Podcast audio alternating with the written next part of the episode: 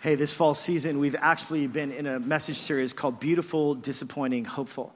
That if anyone were to wonder what is a Christian story about, it's really these three words beautiful, disappointing, and hopeful. But not only that, is this a description of the Christian faith and the Christian story, but it's also, in many ways, a description of what human life is like. Because in many ways, Christian um, belief is, is rooted in what truth is and a pursuit of truth. And really, we've been uh, talking about these two different questions. First, is Christianity true? Is it true to my experience? Experience? Is it true to what uh, I feel on a day to day basis? Um, and is it true as it relates to is the story actually true or is it some made up fairy tale or some fable? Uh, and the second question that relates to it is is Christianity compelling? If it's true, that's one thing. But is it also something that draws me? Is it something that's worth giving my life and orienting my life, my relationships, my future around? And really, as we've been investigating these questions, we've been exploring these different themes of beautiful, disappointing, and hopeful. And today we're talking about the idea of life is disappointing. And uh, the past couple of weeks, we've been exploring this idea how God created the world to be beautiful and everything in it. So, nature itself is beautiful. Uh, culture is beautiful as it's created, as we image God and as we create and shape in the world. And human beings created in the image of God, we, we reflect that same kind of beauty and dignity and respect. And yet, we come to the passage that was read earlier. After God creates Eden, uh, this place of beauty, um, sin enters the world. And last week we talked about how these temptations came to Adam and Eve, and the temptation was basically you can be like God.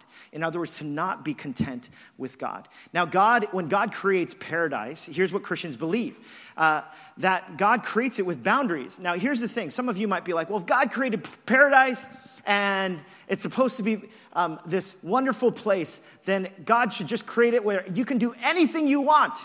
Well, the reality is, any kind of system inherently has boundaries to it. Uh, and the boundary that God had put for Adam and Eve was this boundary you shall not eat of the tree of the knowledge of good and evil. Now, eh, could you imagine when I talk about this idea of boundaries? Could you imagine if I were to say, like, the, like the, the system of playing basketball? Can you imagine playing basketball, but there are no boundaries? Uh, yeah, it'd be really difficult to play because inherently in life and in systems, there are boundaries. And the, the boundary that God had given to Adam and Eve was there. Now they're tempted, though, to disobey God and to not follow that boundary. And look at what happens in Genesis 3. It says, When the woman saw that the fruit of the tree was good for food and pleasing to the eye and also desirable for gaining wisdom, she took some and ate it. She also gave some to her husband who was with her, and he ate it. Then the eyes of both of them were opened, and they realized they were naked. So they sewed fig leaves together and made coverings for themselves. Now, now, do you see the hints of what's happening for them? Then the man and his wife heard the sound of the Lord God as he was walking in the garden in the cool of the day, and they hid from the Lord God among the trees of the garden. But the Lord God called to the man, Where are you? Now, at one point, they had this relationship with God whereby they had an open, free relationship with God. But now you see they're covering themselves, they're hiding from God. Moreover, look at what it says He answered, I heard you in the garden, God, and I was afraid because I was naked, so I hid. There's also fear that now has inhabited Adam and Eve in terms of their relationship with God. And look at what happens. And he said, Who told you that you were naked? Have you eaten from the tree that I commanded you not to eat from? The man said, The woman you put here with me. So typical. Uh, sorry, just. Now, guys, don't try this, right? Like, I mean, you see, like, all of a sudden he's starting to blame Eve. She gave me some fruit from the tree and I ate it. Then the Lord God said to the woman, What is this you have done? And the woman said, The serpent. The serpent deceived me and I ate. Now, here what you see is we, we call this the fall of man sin enters the world, and already you see this disruption in the ways that God created the world to be. Now, all of a sudden, you see hints of shame. There's this hiding from God after they take from the tree. There's this fear. And then there's blaming. Blaming Adam, blaming Eve, Eve blaming the serpent. This is going everywhere. Now, here's the thing here's what I've realized about my own life. Because the effects of sin are shame, fear, uh, and blaming. I realize it for myself as someone who grew up with a, a great deal of shame. Growing up in a larger family where we were all constantly vying for being uh, people who were accepted and loved in our family system, and being the youngest of four, I grew up with a lot of shame trying to prove myself. And when I would fail, I would feel even more shame. Growing up as a, as a Korean American in a largely predominantly non Korean American neighborhood, this feeling of wanting to feel accepted and belonging. And so shame is something that's, ne- that's near to me. Now, here's what I've realized is that whenever I operate out of shame and insecurity, the worst version of me comes out. I become spiteful. Uh, I, I become demeaning towards others. I become very judgmental. I become harsh towards myself, which leads me to get depressed. I mean, it's amazing what shame can do. And yet, what, here's what we see is in this account, when sin enters the world, shame all of a sudden is shrouding around Adam and Eve. Not only that, there's fear. He's afraid. Adam and Eve are both afraid. And I realize fear does the same things. When I'm operating out of fear and control, and I don't know what outcomes will look like, or blame. Part of the human condition is we have a tendency to blame others or to compare ourselves and to blame them. You know, one of my roles in our family is making breakfast for our children before they go to school. And so, uh, as a result, uh, every breakfast is basically eggs and toast. So, that's in my wheelhouse right there eggs and toast. And so, uh, there was one morning that I opened up the refrigerator to get out uh, an egg from the carton. I got it out and I took it out, and then I kind of bumped my hand against one of the shelves, and I dropped the egg, and it hit kind of a part of the refrigerator, and then it fell down and it splattered all over the ground. And I remember I was like, Tina, Tina's my wife, by the way. Now, you're probably wondering why it was Tina's fault. Um, well, it's because because the night before, Tina and I, like normally I go to bed before she does, and so I was like, I'm so tired. And so, but as I was about to go to sleep, she's like, Oh, the new season of Lego Masters is out. I was like, Oh, really? And she's like, I'm gonna watch it. I was like, Fine, I'll stay with you and watch it. So then I ended up watching it late at night. And then I was exhausted and tired. And so as a result, I ended up, you know, being really tired. My lucidity and my motor skills were a little bit hampered in the morning. And so, I mean, you can totally see this, right? Like, so as a result, like the egg dropped clearly because of Tina. and because she wanted to watch Lego Masters the night before. What is her problem? Isn't it crazy how the human heart is conditioned this way. We become a people who blame. Now, you see the, the effects of sin entering into the world shame, fear, blaming. Uh, look at what the scriptures would tell us about the further effects of sin and brokenness. Check this out. It says, So the Lord God said to the servant, Because you have done this, cursed are you. To the woman, he said, I will make your pains in childbearing very severe. With painful labor, you will give birth to children. And then it says, Your desire will be for your husband. Now, let me stop there because some of you are like, What does that mean? And why is that a curse? Well, the idea of your desire, the word for desire, is this overpowering kind of desire. In other words, your desire will be to overpower Adam. And look what happens. It says, But he will rule over you.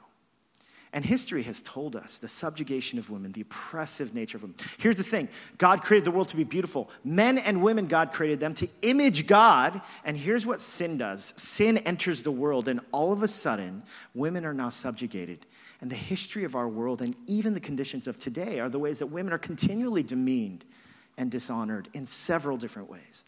Now, that's the effects of sin and the fall. Now, look at Adam. Look at the curse of Adam. Look what it says. To Adam, he said, Cursed is the ground because of you. Through painful toil, you will eat from it.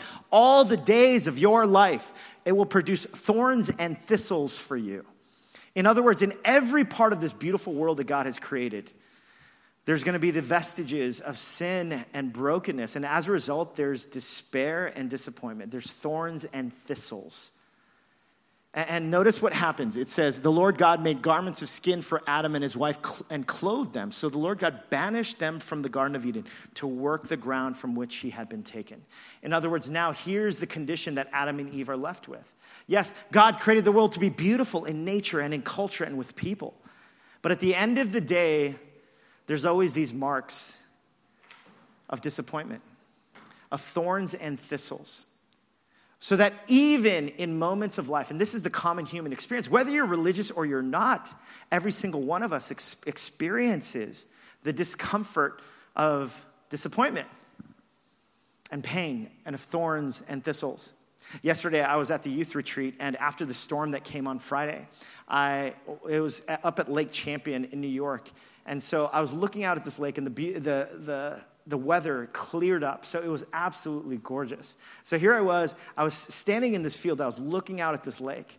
And especially after the storm that came on Friday, I looked out and I was like, this is beautiful. And then all of a sudden, bzz, bzz, like I heard these like mosquitoes, and I was like, oh no, like, eh, you know, and uh, you weren't expecting that, were you?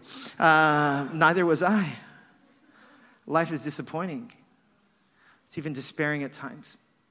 Even in moments that we experience beauty, there are these fleeting moments because life is also laced with thorns and thistles. I mean, you've experienced this before. I know that in our world we experience this. A couple weeks ago, I showed images of beautiful landscape around the world. Here's an image, for instance. Here's an image of a beach, like a beautiful, pristine beach. I mean, this isn't this where all of us want to go and retire one day, and you're just like, yes, this. And has this ever happened? Right? You've you looked up what a beach looks like or a certain place, and then you go to the beach and it ends up looking like this instead. Yeah, there's like there's pollution and there's it's not quite as beautiful as I anticipated. Or how about this image? It's an image of the Great Wall of China, one of the man made wonders of the world. You see this and you're like, this is an architectural marvel. How in the world could anyone create something like this? And then you actually visit the Great Wall of China, and then you, you realize, whoa, there's, there's, like, there's like a lot of people in China. It's like a big country with a lot of people. Or, or how about the Mona Lisa, this timeless work of art? And you just kind of imagine one day being able to witness the Mona Lisa, be able to visit and stare for hours on end, the wonders of the Mona Lisa. And then you actually go to visit the Mona Lisa. And you get there and you're like, you're like, I guess it was a lot of people's ideas to go visit the Mona Lisa. I can't even get that close. I just basically got a drive by photo. Um, and I should have just looked at a high def pic on the internet. Life is full of disappointment. You know, one of the things my wife, when we got married, she was like, hey, listen, I love going skiing. Now, the thing is, our family, we never went skiing. We just didn't go on vacations or anything like that. It's like, you listen, you got to go skiing sometime. It's, just, it's so much fun. And I'm like, Tina, like, I'm, I'm heavier than I look. So, like, when I fall, it's painful. And she's just like, listen, don't worry. You'll have a, a, great time. You're, you're athletic as well. And so, as a result, when she says that, I'm like, you're, you're right, you know? And then, and then I, I see pictures like this, right? I see pictures of like someone skiing without a helmet. They're like dancing through the snow.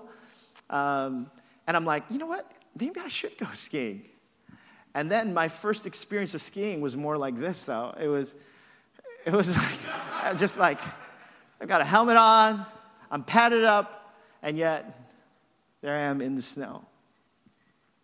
Even in what we might think is pleasurable or great or beautiful, all of life at different moments is laced with disappointment. Or, or how about these ads? McDonald's, Burger King, Taco Bell, Anyone ever, like, you saw this ad of, of McDonald's, a Big Mac, and you're like, that looks delicious. I can't wait to go eat it right now. Then you go and you order the Big Mac, and you're like, this looks like a small Mac. What is this? Or even a Whopper, you're like, this Whopper. And then you're like, wait, this does not look like the ad. Or the taco that doesn't quite look as full and as lush as a taco. We all have hints of these moments of disappointment. And even in things that are great and beautiful, it's a part of life, it's disappointing and painful. Cornelius Plantinga Jr., who's a theologian, he wrote a book called Not the Way It's Supposed to Be, a breviary of sin. And he's a theologian from Calvin Seminary. And what he writes about is how when God created the world, he created it with shalom. Now, shalom is a word that, yes, it means peace, but it means more than that. It's, it's a word for flourishing.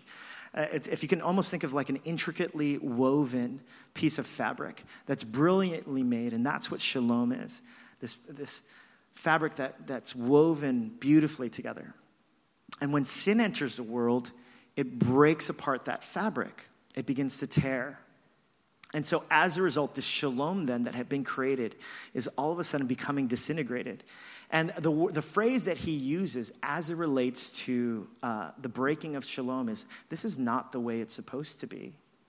And so, if you and I, we've ever hinted at these moments where you're like, this is not the way it's supposed to be. You know, when storms come, like the storm that hit Friday, where so many lives were affected in the city, and then there's a part of us that's like, this is not the way it's supposed to be. Something happens in your family where there's a broken relationship and there's just a part of you, a longing that says, This is not the way it's supposed to be. Someone that you love experiences an illness and it comes out of nowhere after the person being in good health. And have you ever said to yourself, This is not the way it's supposed to be? We all experience this at one point or another. Aaron Rodgers only plays four plays. Then he gets hurt on the season. You're like, this is not the way the world. Some of you didn't get that at all, but that's okay. We all have hints of this. Here's what Plantinga says. Check it out. He says, God hates sin not just because it violates his law, but more substantively because it violates shalom, because it breaks the peace, because it interferes with the way things are supposed to be whether it's the personal sins that we carry, whether it's the way that the world has been broken. You know, in Romans chapter 8, even, the Apostle Paul, he writes about how even the world that we live in has been broken apart. In Romans chapter 8, if we can, Romans 8, he says, the world groans we know that the whole creation has been groaning as in the pains of childbirth right up to the present time. Not only so, but we ourselves, who have the first fruits of the Spirit, groan inwardly as we wait eagerly for the, our adoption to sonship, the redemption of our bodies. See, it's not only human beings that are now broken and sinful, not each one of us that make mistakes, and out of shame and blaming and fear, we sin against ourselves and against God and against others but the whole world actually groans. And so, as a result, this tapestry of shalom that's broken, this is why we have hurricanes and earthquakes. Why? Because the world is groaning for redemption to be made right. Here's some images of some of the pain that we recognize that we say, this is not the way it's supposed to be. On the top left, you know, the promises of social media was this will be good for us, it'll allow us to be a more connected people. And while there are benefits to social media, the reality is studies have shown that the more social media usage one has, the more depressed one is. Somehow, in the efforts to, to connect people, what it's done is it's, it's carried on more shame and difficulty and comparison, especially in the next generation. Isn't it stunning how, with all the innovation that we have, which was mentioned last week, all the scientific, technological innovation, and yet people are more unhappy than ever, struggling with mental illness like never before. There's something about innovation that the human heart has not still or yet been cured from. Or there's this image of racism, stop racism. The reality is, racism and sexism and classism, all the ways that people can be judgmental towards one another, demean the image of God in one another. And there's a part of us when it comes to injustice in our society, in our city, and in the world around us, we say, this is not the way the world is supposed to be. This image from the top right is an image of hunger, of hands now, I know in a city like New York, perhaps some of us don't deal with food insecurity in Midtown, but in our city and around the world, there are people who don't have enough food to eat, nor do they have clean water.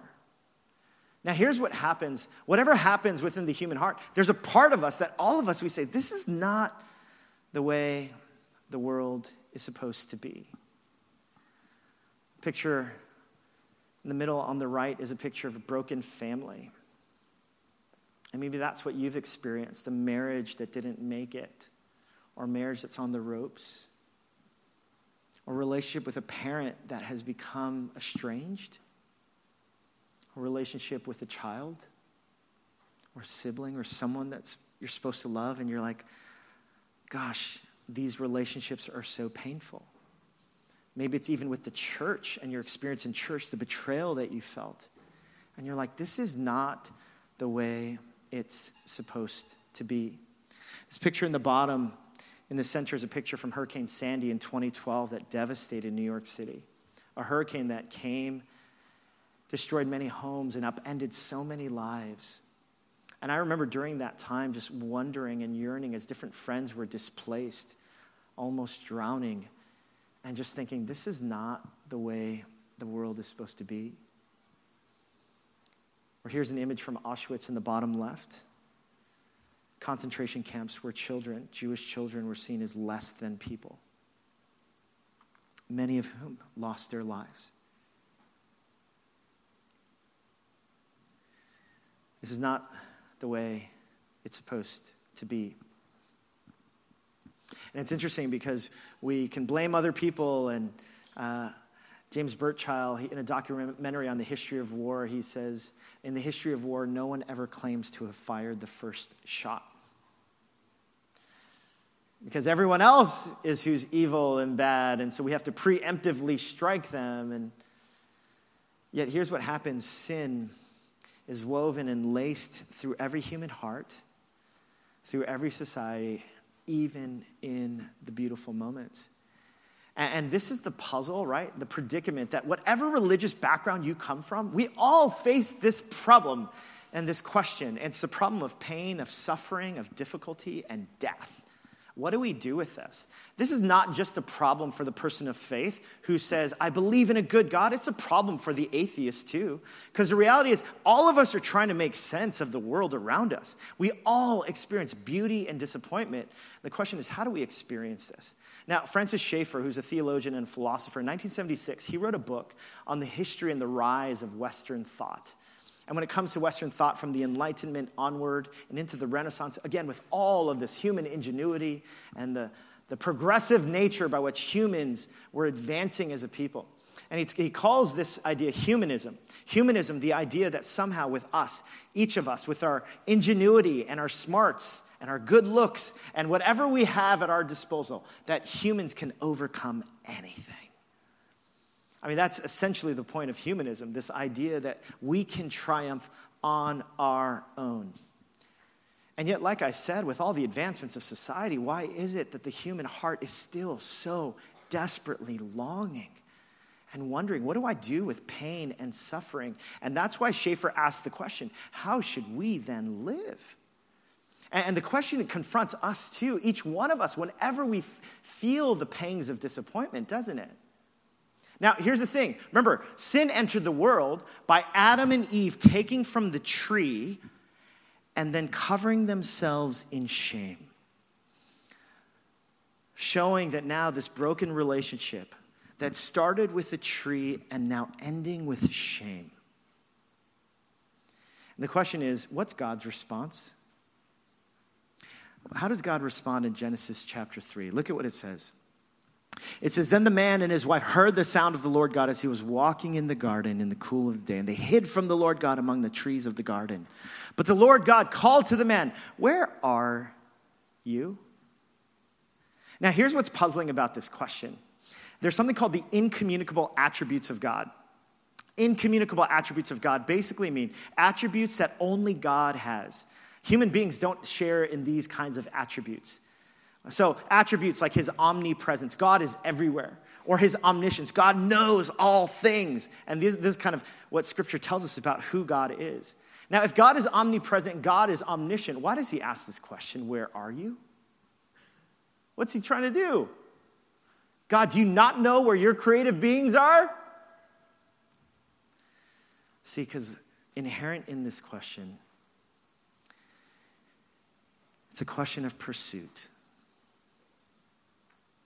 of a God who's searching for his children who have somehow now been saddled with shame and fear and blame. There's a God who's now begun his pursuit to win his children back. And the story of the scriptures is a story of a God who is constantly pursuing and searching. More disappointments would come, more beauty would come, more disappointments would come. The question is, how do people navigate this kind of life? And the story of God is a story where God has always been pursuing and chasing and loving. Now, some of you, you grew up with this conception of God. Oh, yeah, God is a God who pursues me. He comes to pursue me, to punish me. You know what's so startling about Jesus? In John chapter 3, verse 17, it says, For God did not send his son Jesus into the world to condemn the world, but he actually came to send him to save the world. See, in Jesus, Jesus embodies the pursuit of God, the personal, relentless, relentless, chasing pursuit of God. He's always been coming after you and me. And see, when Jesus comes into the world, the Gospel of Luke says he came to seek and to save. Some of you are like, no, no, it's more like seek and destroy. No, no, no, it's not. It's seek to save because that has always been God's heart and disposition towards you and me. See, ever since Adam took from the tree, covered in shame, Jesus Christ would die on a cross, naked and vulnerable for the world to see.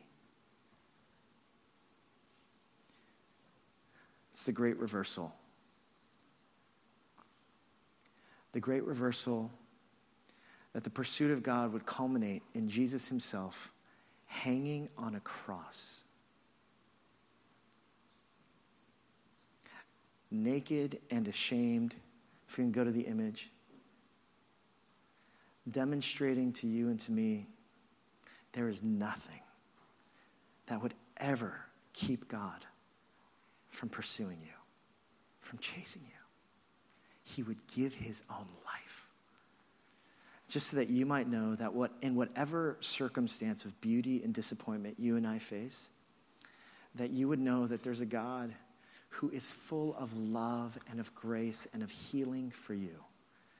That in your moments of deepest despair, that in your moments of dysregulation, of shame, of fear, or of blame, there's a God who's been pursuing you in your moments of loneliness and depression, in your moments of even today, wherever you are in your life, whatever illness, whatever uh, thing you're battling with relationship issues, whatever financial worries, in, in many ways, the, the pursuit of God is the pursuit of God coming, taking on flesh, dying for you as evidence that if there's anything about God's posture towards the ones he loves,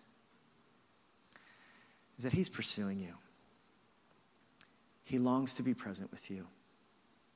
Here's what the Apostle Peter writes to the church in Asia Minor. He says, He used his servant body, this is Jesus, to carry our sins to the cross so that we could be rid of sin, free to live the right way. His wounds become your healing. You were lost sheep with no idea who you were or where you were going. Now you're named and kept for good by the shepherd of your souls. This is the pursuit of God. For whatever reason that you made yourself into this room today, what if it was because right now, with all that you're going through in your life, the worries financially, the worries with your families, the loneliness that you carry, the disappointments that have inhabited your life over the past days or weeks or months, what if today it was so that you might hear this word? The God of heaven and earth. He's been asking this question Where are you? And He's been chasing you, pursuing you, and wanting to remind you that He wants to fill your heart with the fullness of His love. So that you might know that whatever circumstance you go through, there's a God of heaven and earth who has loved you from the start and has not given up in pursuing you.